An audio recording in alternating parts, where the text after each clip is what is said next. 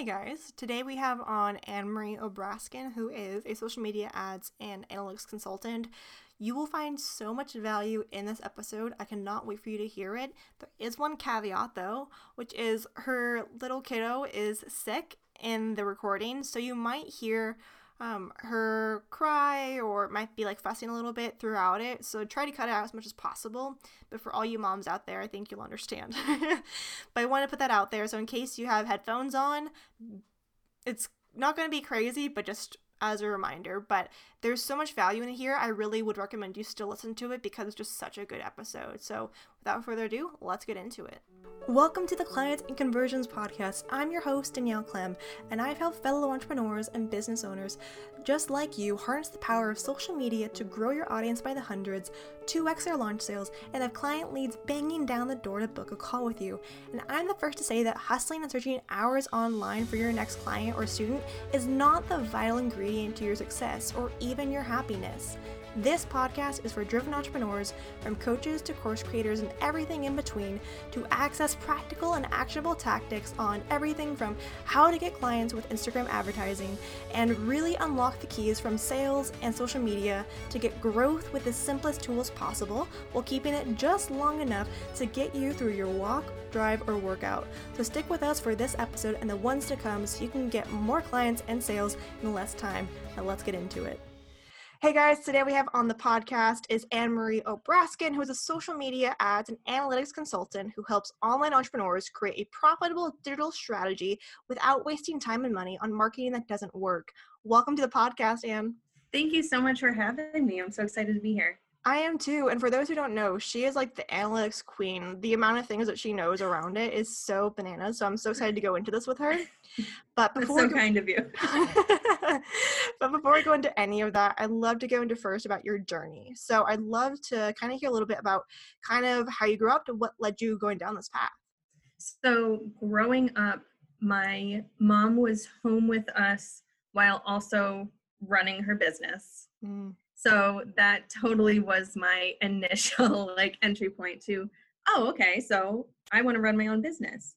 I knew I wanted to have a family one day. Um, and I literally could not picture it like doing it any other way. Which I'm sure a lot of us are like that because we like know what we know. Yeah. um, and then so I always had these entrepreneurial ideas growing up. Uh, I am an Enneagram 9, so I had a lot of started projects mm. and not all of the completed projects, um, which really led me into just as I grew up, kind of learning more about myself and what my strengths were. Um, I went into college as a music performance major. Oh my gosh. totally different. Um, I was music performance, then I turned to music industry, mm-hmm. graduated college, worked in the music industry for a few years.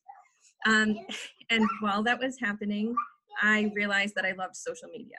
Mm. Um, I realized that a lot of the music industry is super boring.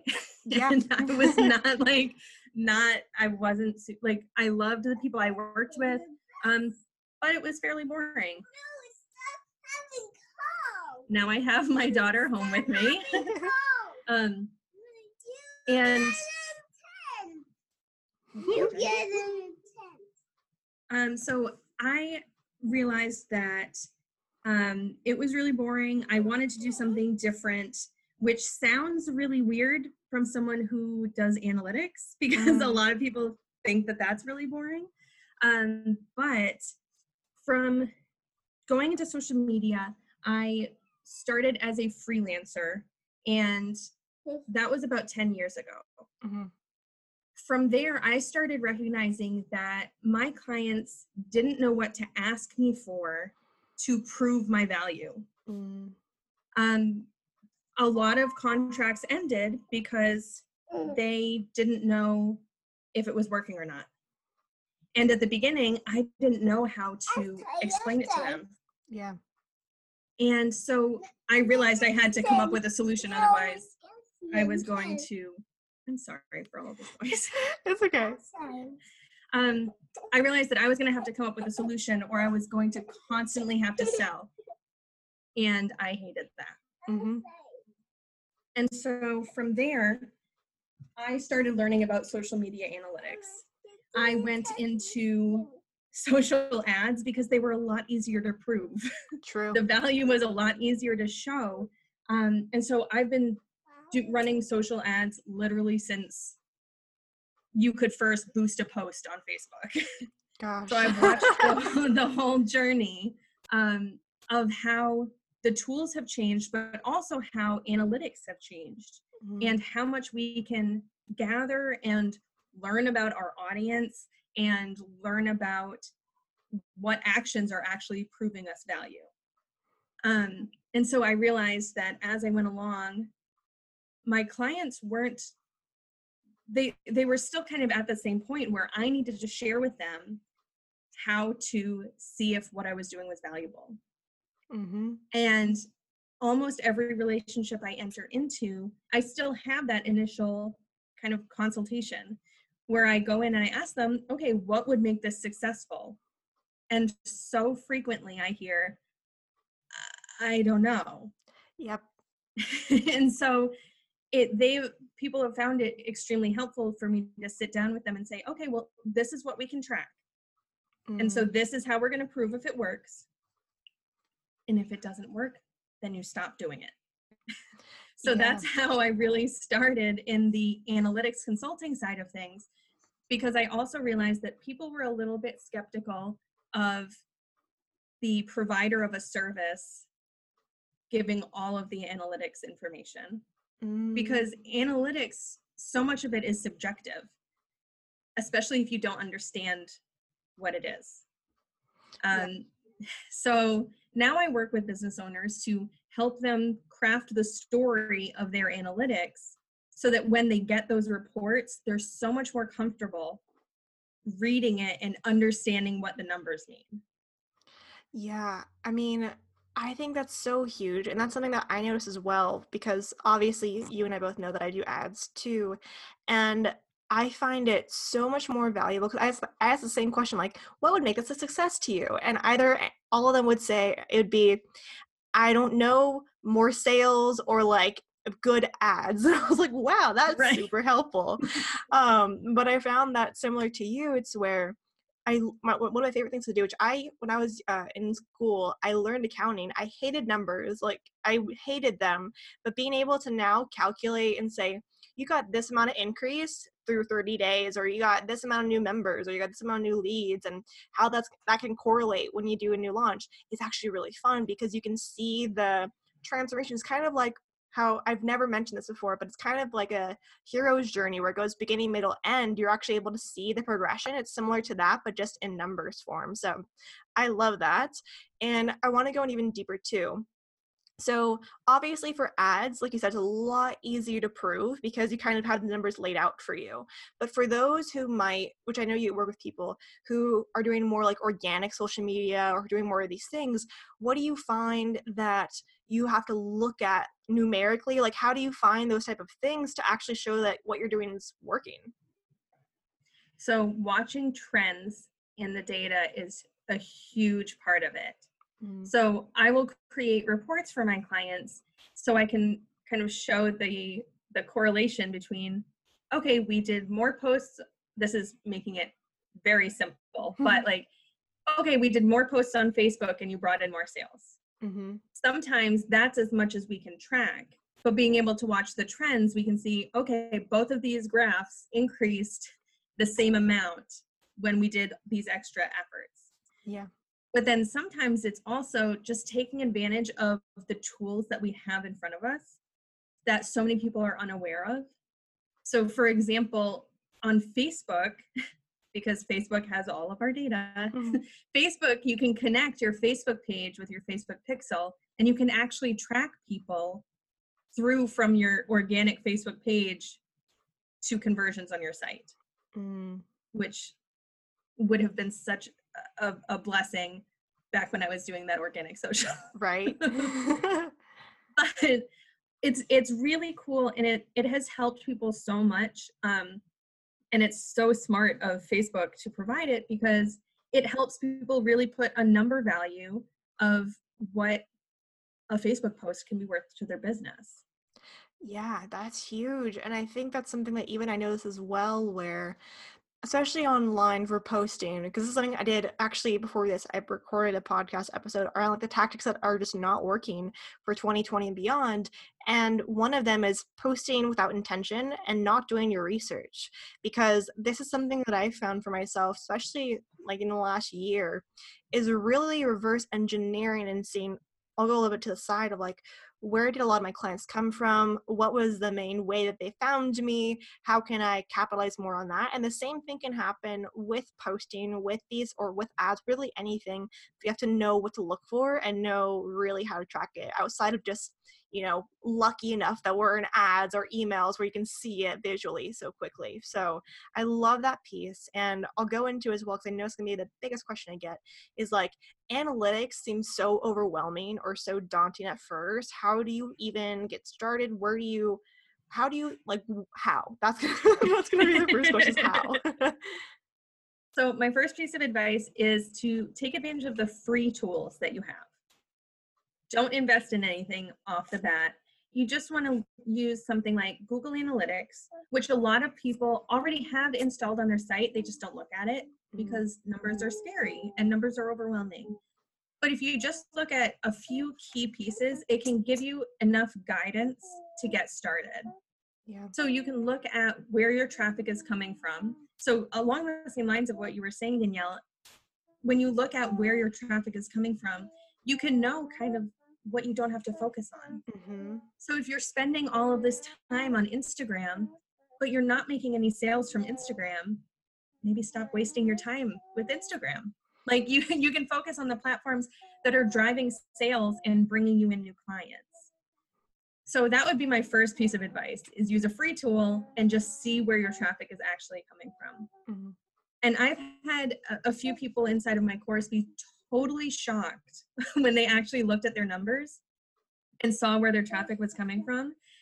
And they realized, yeah, they were wasting essentially a lot of time and money because your time is valuable on a platform that really was not converting for them. And they just started focusing on Pinterest in this case. They've started focusing more of their effort on Pinterest and they could see the conversions immediately turn around. Yeah. And so I focus on what's working. And you can you can choose basic key performance indicators, basic metrics mm-hmm. to look at and not try to look at everything at once because that's when it becomes overwhelming. I fully agree. And this is something that I noticed in the last probably six months of my, probably even eight months more than that. Previous to that, I found that so many mentors or coaches, whoever it was, never talked about metrics really at all, unless you were like over six figures and whatever it might be, because you have to you have to know your numbers. But I find for so many people, even if you're under the six figure mark, you have to know your numbers because it's even more vital to find out where your people are coming from. So I love this piece and also having it be free because, like you said, if you invest in a tool that you either don't know or that you pay for and still have no idea, you're gonna feel even more overwhelmed. Exactly. Exactly. And you can you can get enough information to get started. And then afterwards maybe you want to invest in in a bigger tool or invest a little bit more time in learning how to use something, setting up some reporting, something like that. Yeah, I think that's a huge piece. And I find for you with your clients and for your students especially how do you find for them how do they allocate the time or the tracking for it? Because i think that's a big thing. Once you identify the key performance for you which might be clicks or might be you know calls whatever that is for you you find that you tell them like check it every week check it every month. What's your normal kind of like suggestion? I suggest weekly. Have something automated going to you. Don't you don't have to go into the tool every week but i really like automated very simple reports just so you can keep an eye on it and you'll start to notice trends.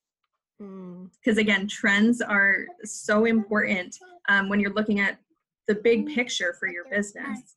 So i have a template that i use for weekly reporting that I have basically six numbers at the top that I look at.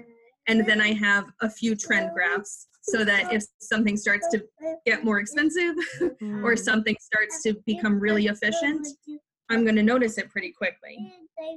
Yeah, I think that's amazing. And that's something that again, I think it's helpful that you and I are in ads or or even have like part of our business be ads because we have to get really uh, intentional about our time and about what we're actually helping our clients with or even ourselves with. So I think a lot of this can translate well for those who are even doing organic or who are even, you know, looking online, which is why I find that this might be the cynical part of me, but I've been really focusing more on podcasts specifically because I've again found those trends. I found referrals are another big one for me for clients, but even more so is knowing that, you know, if I post on Facebook, especially on your personal profile, whatever it might be, although people are seeing it, you don't know who. And I can tell you this because it's so funny to me. I was at actually dinner with friends who I haven't seen probably eight plus months. They're old friends of mine. And like, yeah, I see your your posts all the time. I'm like, what why and it's because for a lot of them prior to your business they might have like liked a lot of your stuff and so forth so still seeing it now versus if you go on your facebook page or if you go somewhere where you can see more of the the correlation people seeing your post doesn't always correlate with the right people seeing your posts Absolutely. And I found that Instagram analytics are super helpful for that. Hmm. Because you can also when you're using tools like that and, and you're using say instagram stories this is something that i really like to do to kind of gauge okay who is looking at my stuff? Who is interested and who's reading? Um, i'll do polls and then i'll look at like that have a very definitive business versus not business Hmm. question. And so i'll look at all of the no's like everything that would indicate no i'm not at all interested in your business and i just check to see who it is because if it's all of the people i would consider my ideal audience that's not great like that's not a good thing however if i'm getting 50% no votes but they're all my personal friends who i know wouldn't have any interest in purchasing my course or my service or whatever then that's fine mm-hmm. that doesn't hurt me. Um, so I think that's a really good point about making sure that when you're considering these numbers, look at the people that you care about for that specific content.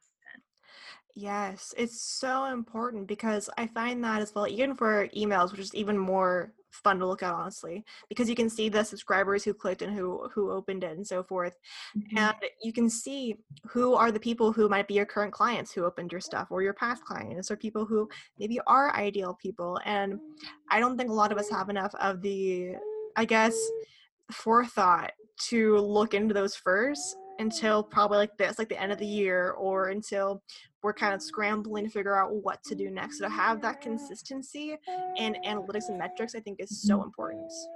Right. And that's another reason why trends are so crucial because when you, if you do only look at them, say once a year or even once a quarter, you're kind of pretty, you're, you could be pretty far down the line of a trend before you're noticing um, that anything is different. Um, and I, I actually have a specific example about email analytics that literally happened two hours ago on the phone. I was talking to a client and we were talking about how their click rate um, on their emails is relatively low Mhm. and we want to get it higher. And one thing that I brought up to them was consider that you are sending emails to people across the country about events that are local. Yep.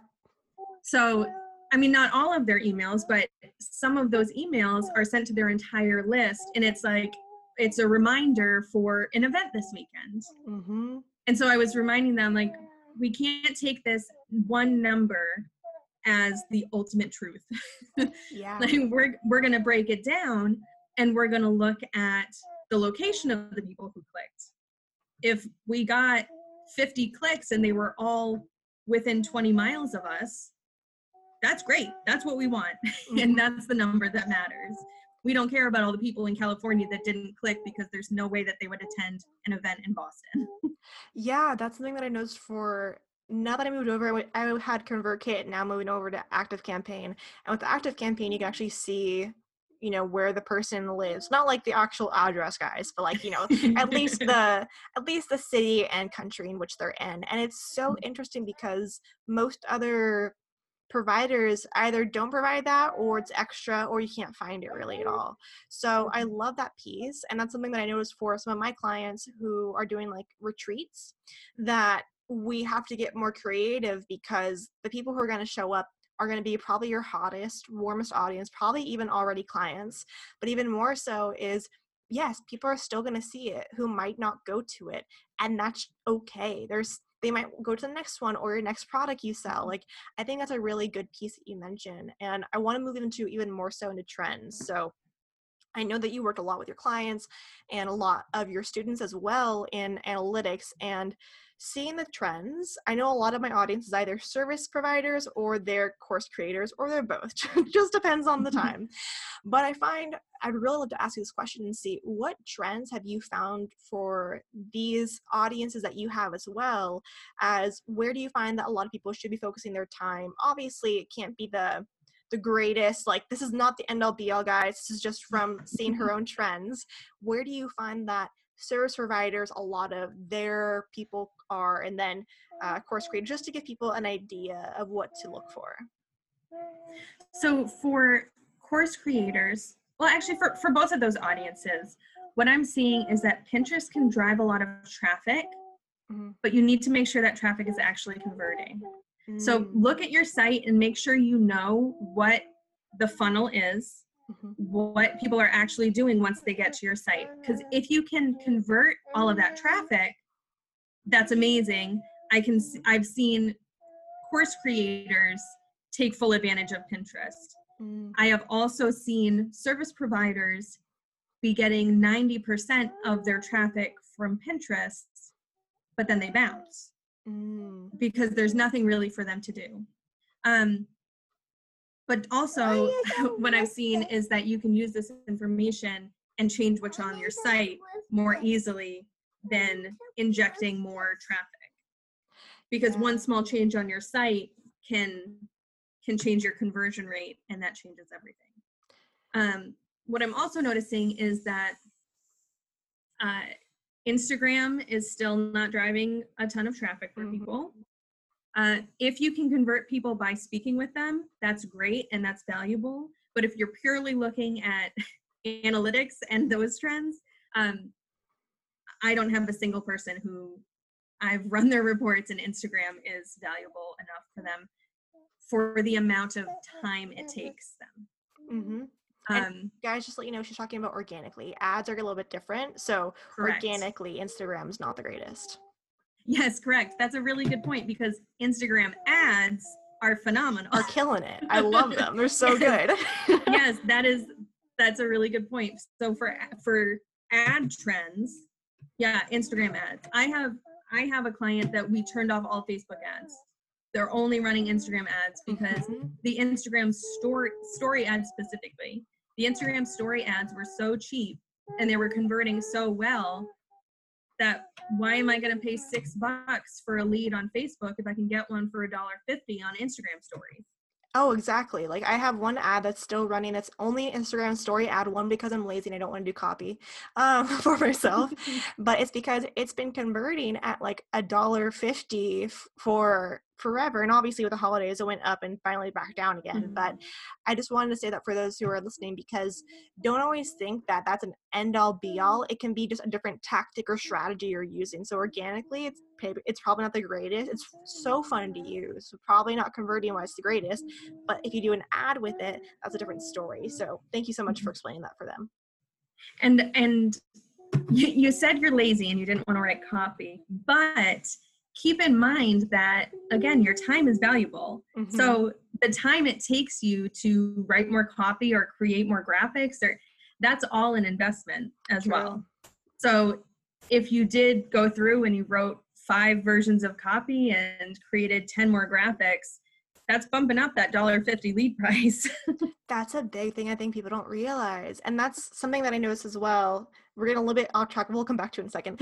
Um, so something that I think is really cool is people don't realize that for when you hire an ads person, whether it be you, I, whoever it might be, is that even though your cost per lead on the ad might be like a dollar fifty, you also have to remember that you're paying that person the amount as well. So you're mm-hmm. technically it's a little bit higher because you are paying for that person. So like you said, the investment's are either going to be time or money, and both of those you can actually calculate and actually add into it. So I think that's super super cool. So talking about Instagram, now I'll let you move on to the other trends that you saw. um, so Facebook. for me specifically, my Facebook page does not drive conversions. Mm-hmm. So I don't focus on that. However, I'm still seeing traffic from Facebook. So here's where it gets a little bit tricky because you start to think like, well, where are these people coming from? Mm. So for me and for a couple of my clients, they're seeing similar results where they never post on their Facebook page, but they still get Facebook traffic. Mm-hmm. and so we're seeing, okay, let's track exactly where we're posting links on Facebook. It's groups. Mm. Like that's what it is. And and where it is is it's paid groups on Facebook. That's where I'm seeing investments really come back like in multiples. Mm-hmm. The ROI is really great. That's return on investment is really great for posting in paid Facebook groups that you are engaged in. Yeah. You can't just go and pay to join a bunch of groups, throw your link around, and expect that that's going to come back for you. But I stopped posting in any, in just about any free group. Yeah. And because posting in free groups was taking up more of my time and I was not seeing the return. So now I only post in the paid communities that I'm part of. And I'm seeing that as a trend across the board that more people are investing in paid groups so that's where the um, the return is coming back so good. I have one question about this and then about you mm-hmm. two, and then we'll move on to rapid fire round. So with free paid groups, I think so or that's not the right word, paid Facebook groups is I think I want to ask because people are going to ask me as well. So, do you post similar content in which you would in a free group as you do in the paid group? So, for, example, like value posts, story posts, like what do you do? You shift your strategy when you're in those paid, or how do you usually go about that?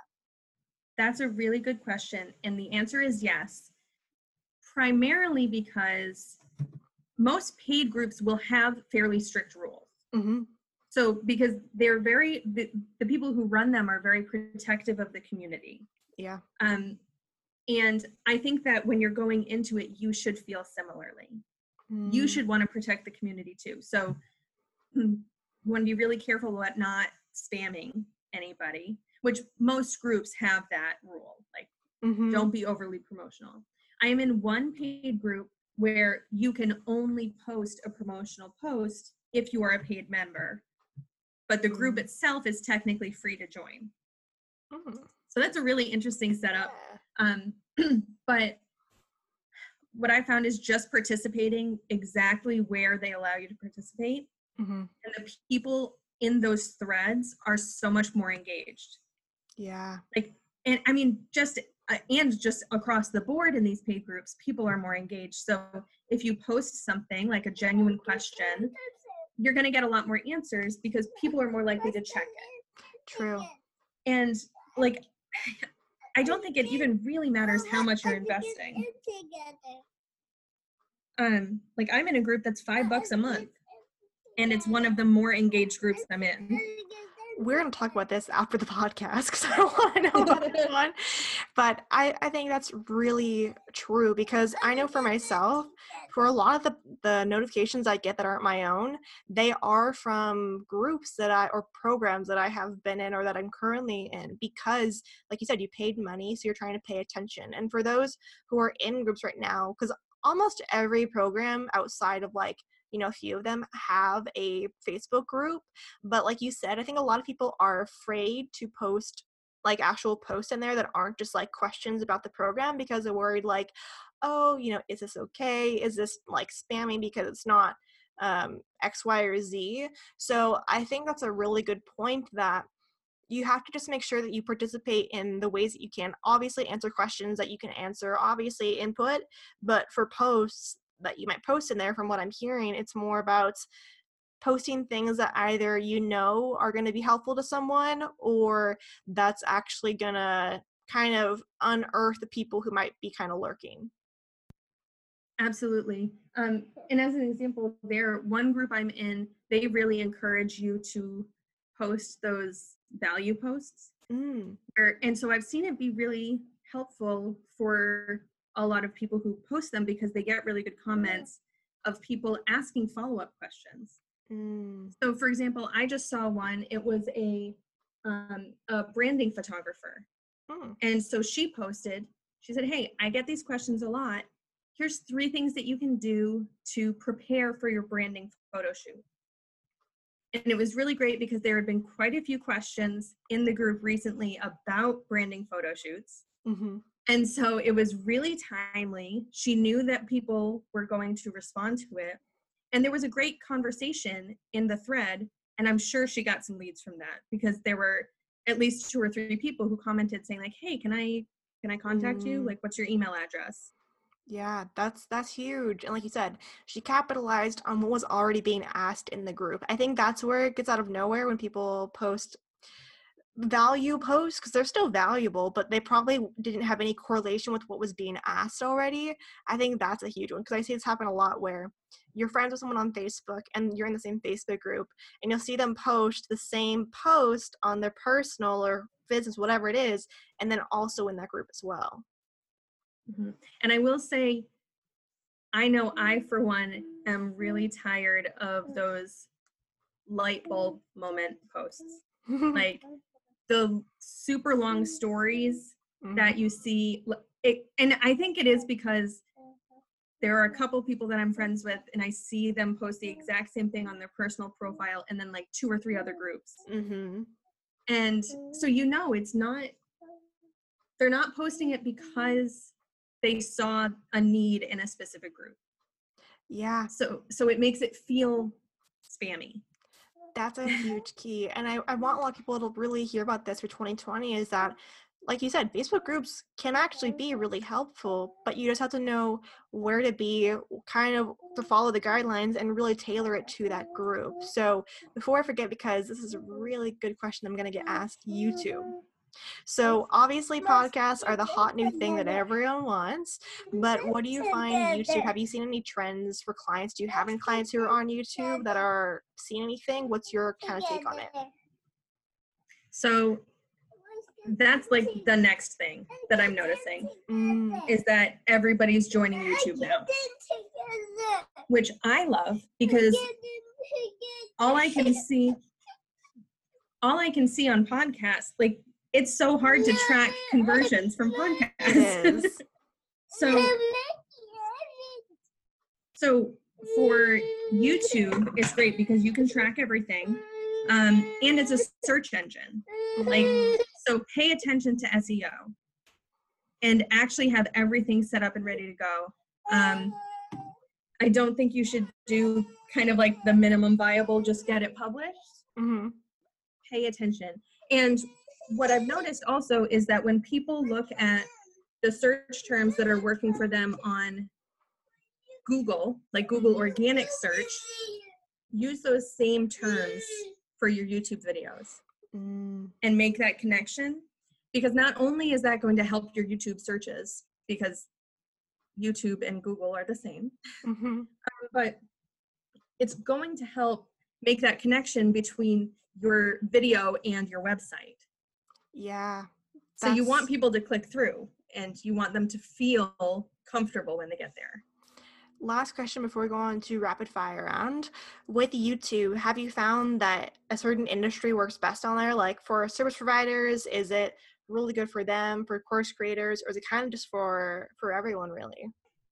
I've only looked at the data for service providers. Mhm. I don't have any current course creators clients who are on YouTube, so I can't really speak to that. Mhm. Um, I expect it could work honestly for anyone as long as they're following the data. Yeah, that's fair. And I think that's a huge piece, like you mentioned, is with with YouTube because it's something that I've dabbled in. I have, for those who can't see, I have quotes in the air because I think I did like five or six videos that there might have been like one thought of strategy, but nothing really there. And I think that's been something that I noticed, like you said, the investment that you're going to put in there, especially for the editing, for the thumbnail, for the search, like you have to make sure that if you do choose YouTube, that it's going to actually have a good ROI, that you have that there are people on there who probably are doing similar things to you that you can see the correlation. I think what happens is that people look at YouTube as kind of like the the uh, I want to say like treasure trove. They're like, oh my gosh, people are making money off of it for off of AdSense, which PS, it's not that much money. but it's really important for those to know that whatever you choose, you have to make sure that there is some data backing it up and don't just choose blindly don't just choose because you think it might help and for those who want to hear even more anne's actually doing a whole show on like your one really profitable channel that you're choosing for 2020 and fun fact mine's podcasting so you're on the great time for this uh, so those links will be down below but before we go into all that kind of good stuff i want to now move into rapid fire round which is kind of like the three to five questions that really help people know who you are and know more about you, but are really just like in first thought, first question. So, are you ready? Awesome. I'm excited. Let's do this. Cool. Okay. Favorite book you've ever read or currently reading? So, first thing that popped in my head was To Kill a Mockingbird, which oh. I think is probably like my default because I haven't read it in years, but I loved it growing up. Um, then Harry Potter. Mm. Like, it's just still forever. Um, and then most recent is it's been a while since I read a physical book, but um, for that reason, um, and um, probably you're a badass at making money because that was the first like business money mindset book that I read, and it really changed how I looked at things. I think so as well. I think for me, it was You're a Badass was like a number one thing for me. And then uh, I love that you said actual fiction books because that's something that I know that I'm actually craving for 2020 is I have for those who don't know my room it's like I have so many business books around me and I've probably read the first chapter of all of them.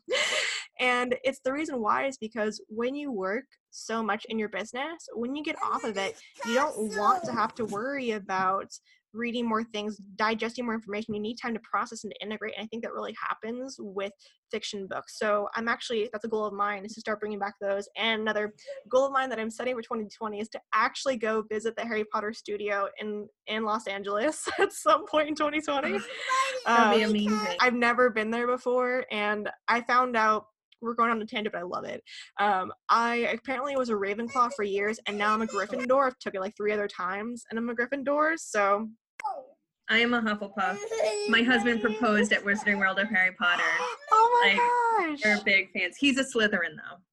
I actually need to have my partner take it because I told this is actually a couple days ago. Him and I talked about. It. I'm like, you know, I really want to know what you are. He made a very stupid joke that I'm not going to repeat. That was like, like the pun on Slytherin. Like you honestly might be, but I want to figure it out. So at some point we'll figure out what he is. But I just love that piece. Okay, next question is: What is your favorite word or phrase you use daily? Um, don't eat that. it's a very practical phrase. um, that's probably that's probably what I say more than anything else right now. Um, I have two dogs and a two-year-old. So also um, literally don't eat that to anyone, basically. yes, yes. Like don't eat that. Spit that out. That's poison. Like I. I love um, that. Other than that, like things that I say to myself are like I try to I try to say to myself, so what? Like whether it's whether it's saying it to myself whether it's saying it to myself like to calm myself down mm-hmm. like explaining that something is really not that important um, or when i'm looking at business stuff like mm-hmm. analytics if i'm looking at analytics and i'm finding a number and i have to think like okay so what like what does this actually mean when you're mm-hmm. translating things from numbers into an actual story yeah that that's a big one and i think that's really important. I like to ask that question because it's such a random one, but there's sometimes can be intentionality behind it. Like I have friends who have brands that are like their their word is be bold or whatever maybe because that's their brand. Mm-hmm. So I just like to see what people's different themes are. Okay, next question is what is something you're not very good at or working to get better at? Completing projects. like across the board. I have to really like force myself to finish things. Um, and again, I am an Enneagram 9. That's very on brand for me. but like so I um so I just I've been really focused on only taking on a few projects at a time. Mm-hmm. Um and really planning everything out and I've gotten I will like I'll toot my own horn a little bit. This year I've gotten so much better at actually finishing projects. Yeah. Um, so I'm just gonna continue working on it because I'm still not that good at it. So that's a good one. Okay, last question is what does success look like to you in your own eyes? Um, being able to choose when I'm working. Um, and not stressing out so there's a money there's a financial component to mm-hmm. it success definitely looks like not stressing out about paying my bills mm. um, because i've certainly been at points in my life when i'm stressing out about being able to pay my bills mm-hmm. um, and then being able to choose when i work um, that's just important to me just as a person mm-hmm. um, and i know i just do better work like when i'm inspired to work. And I know that's such like a cliche answer, but um, I think that's probably the two things that if I think about like my ideal self, mm-hmm. I hope that if I had if I had those two things all the time, I hope that I would feel successful. Yeah, that's fair. Okay. Last question, and then we are good to go. Is now we've talked a lot about your journey, kind of how you help people with analytics and all the kind of good stuff in between. What are some current things people can look out for or that you can really find you to get a little bit of more Ann in their life and more analytics help? I love that. Thank you. um, so I have a course that I launched last month um, called Data Makes Money and it walks you through creating a profile of your audience because this all goes back to what we were talking about before. You're making sure you're speaking to the right people. You're figuring out what people are doing before they become customers and then how they become customers. Um, so if that's I have that course. I have a free training on choosing your one profitable uh, marketing channel. Mm-hmm. And then I have this interview series that Danielle is going to be on. Um, that's all about what people are going into 2020 um, all in on. Mm. So they've chosen this this marketing channel um, and they're dedicating their time in 2020 to it. And I have learned so much in speaking to people about this. And I'm learning about platforms I didn't even know about. So mm-hmm it's been so much fun. I'm really excited for people to see the videos and hopefully learn from them. Yeah, I think that's amazing. And for those who are wanting more of that, all the links will be down in the show notes below so that you guys can have it, choose whatever you want to do, and really find more about this because as 2020 goes on, we really have to make sure that we're intentional with each strategy, with each post, and analytics can really help you find that out. So, thank you so much for being on the podcast, and it's so amazing to have you on here. Thank you so much. It's been so much fun. Thank you. And for everyone else, I'll talk to you guys on the next episode and see you later. Bye, guys. Thank you for listening to today's episode. I am so excited that you were able to go through it and get some actionable tips out of it. For next steps, make sure you go to danielleclem.com slash ad breakdown to get the complete ad breakdown around what one Insta ad did to help create 559 client leads and 20% sales increase in launch. Make sure to go ahead there to do that. And DM me at I'm Danielle Clem to go in deeper to the conversation. And last but not least, make sure to leave a rating and review so that this podcast can get out to more amazing people like yourself.